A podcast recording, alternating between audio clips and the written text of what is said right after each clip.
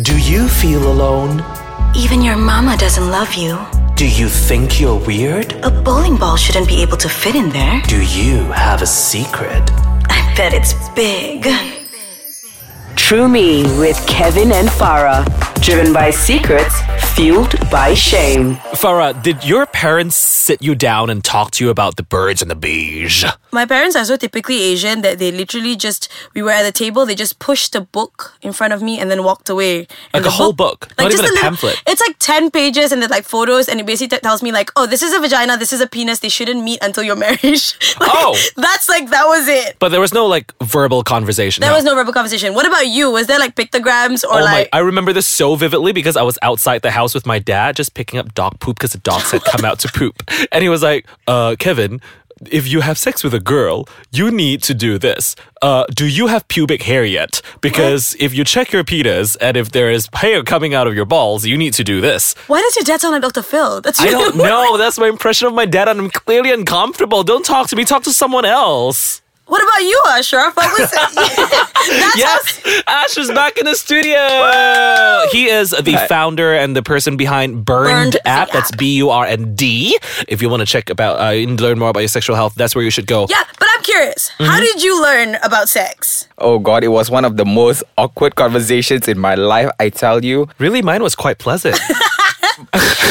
I loved it. Mine was horrible. My dad, one day on a Sunday, he told me, let's go for a drive. And I asked him, where are we going to go for a drive? He said, let's just go for a drive. And he put me in the car. I was, I think I was maybe like 16, 17, like that. He took me in the car. He locked the car door and we went for a one hour drive. And he told me everything in the world about sex, about uh, HIV, about God. STDs and everything. And every second, I was thinking, should I open the door and jump out of the car? and I saw And you I, s- did. I saw a huge trailer coming close to me and I was thinking if I open the door right now and jump I probably would die. I like how dramatic he is. and now he's like a medicine person. I'm like, He's oh. a medicine person. That's- that's what I no, call but that's fantastic. Out of the three of us, your Yeah. conversation was, even though in terribly, terribly scary, it sounds like But it abuse lasted a for an bit. hour. But it was good. Yours had zero. No conversation whatsoever. Mine was like one minute. Yeah, and yours was thorough. Yeah, and, and one thing that I really appreciated was, uh, I mean, my dad w- went into a lot of details, uh, especially about HIV, about STDs, and everything. And he said, no matter what, even if you, one day you come and you tell me that you're HIV positive, you always have a place in our home. Oh my god, is your is your dad a doctor? Yeah, my dad's a doctor. I was about to ask ah. that. I was like, why would he know so much about these things? I'm like, yeah, he's just a good parent. That's Yeah. what he is. Yeah. Yeah. So like, here's the thing about it. Because thinking about it, like, there is no other avenue to learn about sex in Malaysia unless it's via your family or your friends. Is this right? actually you there's no avenue to learn about sex most of the time people learn about this about sex online because mm-hmm. From in, in, in Malaysia, yeah, to porn. Because in Malaysia, families don't talk about sex. It's something so taboo. It's like, mm. oh my god, you're talking about sex. Yeah, of course. And Yeah. then with friends, you get all kinds of mixed information. Exactly. And so what do people do? They go back home, they open their incognito website and they go in and they watch porn and they're like, okay, so that's what sex is. But that's an entirely altered view of sex, right? So as a teenager, you're sort of your first exposure to sex is either choking a woman or, um, you know, what kind of porn were you watching when you were you were a teenager? I didn't see any choking porn until like two years ago. Legit, one of the first porn I watched was I think it was trans. Uh, it was uh, trans porn. Okay. Okay. I don't even know why that was like the. I'm like, this is the most interesting one to me. Click trans porn, and then it was choking an S and M, and she was getting slapped, and then he was getting slapped, and then I was like, That's all I you- don't want to do this. Oh, Farah, that explains so much. I know my penis for one. Uh, yeah, it's weird. Just get it checked out. No, but see, that's the thing. So, so like, um, if everyone's looking at porn, then how? You know what I mean? Like, like, how are we getting ourselves? How should we get ourselves educated? You see, because like what you said, porn gives you an altered version of sex. It makes sex seem like it's the best thing in the world. It's it's gonna be clean. There's not gonna be any accidents. And the number one thing you see in porn is nobody uses condoms. Exactly. Nobody uses condoms. Well, and not in gay porn. Like a lot of them use condom. there is But now, barebacking is a big, big selling point for some videos as well. For example, every time a porn, uh, a- a adult film actor comes out doing bareback porn, he's like, "Oh, this person is doing it for the first time. Check it out right now." And it'll have like, it'll, it'll There's have a like hype about billions of views. And so there, there's this idea that that you don't have to use condoms. That's that's the idea that that that porn gives you a fantasy. It's not reality. It's not what really happens when you have sex with person. They don't in porn. They don't explain to you what consent is. Yeah.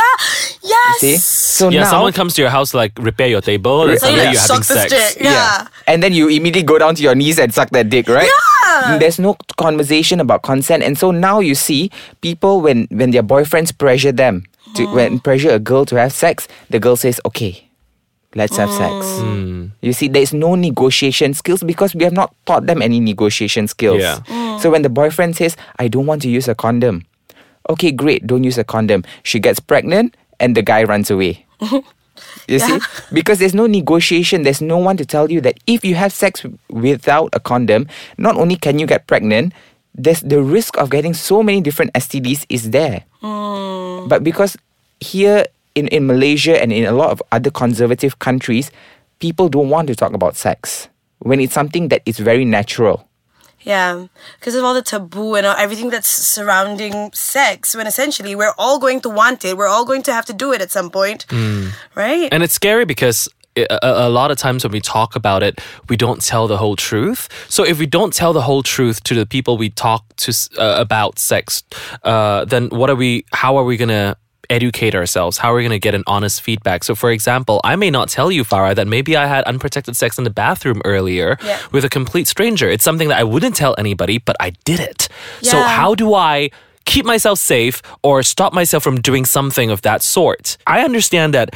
Uh, Ash, you have done this for a while. You go, you, not not having sex in the back of a ga- gas station, but you know, going around doing anonymous testing. Is there any instances where people come in completely clueless about sexual health and how uh, protection is supposed to work or help them? Oh, yes, I've been doing anonymous testing for several years now. And when people come for anonymous testing, you hear the most funniest of stories, and you actually realize that grown adults who may be engineers, who may be lawyers, who may be teachers, lack education about sex. So, just two weeks ago, I conducted an anonymous testing on this uh, individual. He comes in, he was very reluctant to get tested. So, I convinced him, I told him it's anonymous. You are here, why not? Just get tested. So when I asked him questions about his uh, uh, sex life, the first question I asked, so how many sex partners have you had? And so he looks at me and he says, does that include my wife? God damn. So then, okay, so then after he told me that it was five and I had to reserve, I cannot give any moral judgment. This is very straightforward. So mm-hmm. then I asked him, so do you use condoms? He said, yes, I use condoms all the time. And then I asked him, what do you mean by all the time? This is a question that people don't ask. You see, because when you say you use condom all the time, what do you mean by all the time? Yeah. Because some people pull out halfway, mm-hmm. right? Like, oh, this does not feel that great. I'm going to take the condom off. Mm. And there was a new trend that came out last year called uh, stealthing, where people, when they Oh, they wear gross. they wear condoms initially to to convince you, okay, I'm wearing a condom, but halfway through sex they pull off the condom. No. So no. Yeah, That is a- yeah. that is it's a- quite popular in That's Europe, by the way. It's That's it's horrible. rape. Yeah. It's a new trend and it has affected Isn't so it called many pausing people. or something? Sorry, Is it- what is it called? There's a word for it. stealthing. It's called. Okay. That's Like the term. stealth mode, yeah, you stealth know? mode. Yeah. yeah. No, because that's the thing about it. He's really screwed. It's this is screwed up because this is something I'm not educated about. I don't know. I didn't know anything about stealthing, and the, because I don't know it, I'm not going to be able to protect myself in that situation. Because now I'm going to be like every five minutes I'm changing a position. I'm like, let me see that dick. you know what I mean? and that's important because you want to be aware of the, the the trends of people of you know like latest hookup culture. You're like, okay, I might be a little bit uh, modest and I don't go out that much, but what happens when you do go out? What happens if that one time your friends convince you to go to their birthday parties and you hook up with someone? How do you protect yourself? That's why sexual education is important. because it, it's it's just one event. One event could be the, the the thing that makes you pregnant, or the thing that makes you have an STD, or the thing that makes you have HIV. Is it does not. You don't need to have sex hundred times. It's just that one time that you forget to use protection is the one time when things can go wrong. It takes That's one so person that one night. That's it. Yeah. Yeah. We're going to take a short break and when we come back, we're going to find out of avenues of how we can educate ourselves and why that's important. Ash, you studied in Malaysia, didn't you? Yes, I did. Primary school and high school. Yeah. So, what do you think about our sex ed system? I think right now we don't have much in terms of sex education, and the any bits of sex education we get is very prejudiced and very biased. Mm-hmm. It focuses on pure abstinence, which de- clearly doesn't work because if if that theory of abstinence works, we wouldn't have teen pregnancies, we mm. wouldn't have teenagers coming in having HIV, having STDs. So it's very prejudiced and it gives you guilt. The, the type of sex education we have right now is prejudice and guilt based that you are supposed to wait until mm. you're married. So when people have sex before then they don't know what to do. Yeah. you see they don't know how to keep themselves protected. They don't know how to negotiate what do you want from this relationship And what do you do after if you have a one night stand and if you want to go get tested, but you're ashamed of it because s- your society or your surrounding, the people around you tell you that, oh, you've had a one night stand, you're a dirty little bitch. We don't even have to even go all the way up to the one night stand. It's like, how do you go buy condoms? Do you know what I mean? There is such social stigma. There's such, you know, the fact that you're so afraid of being judged every step of the way. and Uh, Farah, people see you as a Muslim woman. Yeah, sometimes, very- right? Yeah, depending on on the tudong I'm wearing on that day. But You yeah, yeah, I see wear, what you're saying. you never wear one. But uh, like, do you ever have problems buying, purchasing condoms from convenience stores? It doesn't have to be like whether it be condoms. I'm on birth control pills, and that's that's for non-sexual reason. Mm-hmm. But I'm on birth control pills, and I get judged when I go to the pharmacy. When I wanted to buy condoms, I remember I was like the like when I was a teenager, da da da, and like not teenager, I was like 19 or 20, and I went to a convenience store in Cyberjaya. I went to go buy condoms, and like you know, it was like a, a regular day with a Snicker bar or whatever, whatever. And the guy literally wrapped up the condoms. My immediate thought was that he was more embarrassed of me having sex than me being overweight and eating chocolate. Do you know what I Like, mean? wrap up that Snicker bar. Wrap up the sticker bar, girl. I need to wrap up this body. But it's the idea that just that one move made me feel a little bit less confident. And In? In in just one thing, like I was like, oh, maybe I shouldn't be having sex. Maybe I am too young. Maybe you know. And even though I am a super like I, I have my I ha- I'm very opinionated. I have my own ideas, but just that small moment made me feel a little lesser.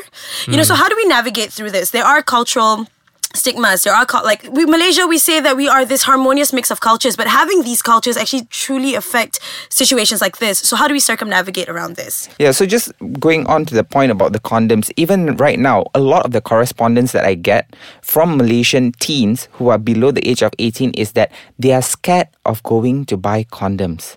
And so when I try to to ask them, so what is the better alternative then? If you're scared of buying condom, what is the alternative? And they all unanimously say, have sex without a condom. So that is posing that is going to pose a big issue as time goes on. Yeah. So what we actually need is to educate people. And the idea that when you talk about sex, it makes people want to have sex, no. Mm. That that has never been proven anywhere. That just a conversation about sex or having sexual sex edu- sex education is going to make you want to have sex. But what we need is to we need to equip the next generation because this uh, our generation has passed. We have grown up. So we cannot re- re-educate Yeah. us. So the next generation that comes needs to be educated and given non-prejudiced, non-biased information about sex. That this is what sex is. If someone pressures you to have sex and you don't want to have sex, what do you do? Yeah. yeah What is the concept of consent? What is rape? There are you- stories and news articles every day about, you know, school children bullying each other into like giving blowjobs to a more senior student. And, you know, like for someone, if you did not know what that was, then how are you going to navigate through that situation? Yeah, I have a question now. Like, because I know that uh, when I was a kid, the last thing I wanted to do was talk to my teachers about having sex, right? Um, and I, I understand like my parents' point of view where it's really, really awkward and strange. Is it possible for a parent or even a teenager, uh, a parent to bring their child or a teenager to go with her friends or whatever to a clinic or a doctor, like a sexual health clinic, and just to sort of find out a little bit more to get themselves educated? Well, in terms of that, right now in Malaysia, we don't have adolescent clinics mm. which you can go and get this information or get tested without parental consent. Mm. So when the issue of parental consent comes in, then people don't want to get tested especially the younger generation. And that is why places like in the US, the UK, have opened up their clinics for anyone above the age of 12 to get tested without parental consent. So there are some places like if you go to PT Foundation in KL where you can actually ask questions. They won't do a test for you because of the law in the country, but you can ask questions about sex. You can also get free condoms. Places like PT Foundation and uh, FHDA in Penang actually distribute free condoms to people. So if you are if you want to have sex and you are scared of buying condoms, you can go to these places and get condoms and also get the information that you want. I just want to say no age is too young in the sense where if you actually really genuinely are curious, if you know of your niece or nephew or your own children, if they're curious, go out to these outlets, go and get yourself educated. One of the most interesting things that we brought up today was the concept of pleasure. Um, I think without education, we don't really, we can't wrap our heads around pleasure. When we watch porn, everything seems so incredibly pleasurable until you actually have sex. And it almost seems when you're younger, and then your you're pizza chasing. boy stops delivering your, your pi- pizza because exactly, you, the poor you Domino's guy. yeah you, you just sexually traumatized them. Exactly. But the idea is that you, you constantly you're chasing for this high that you're never really gonna get.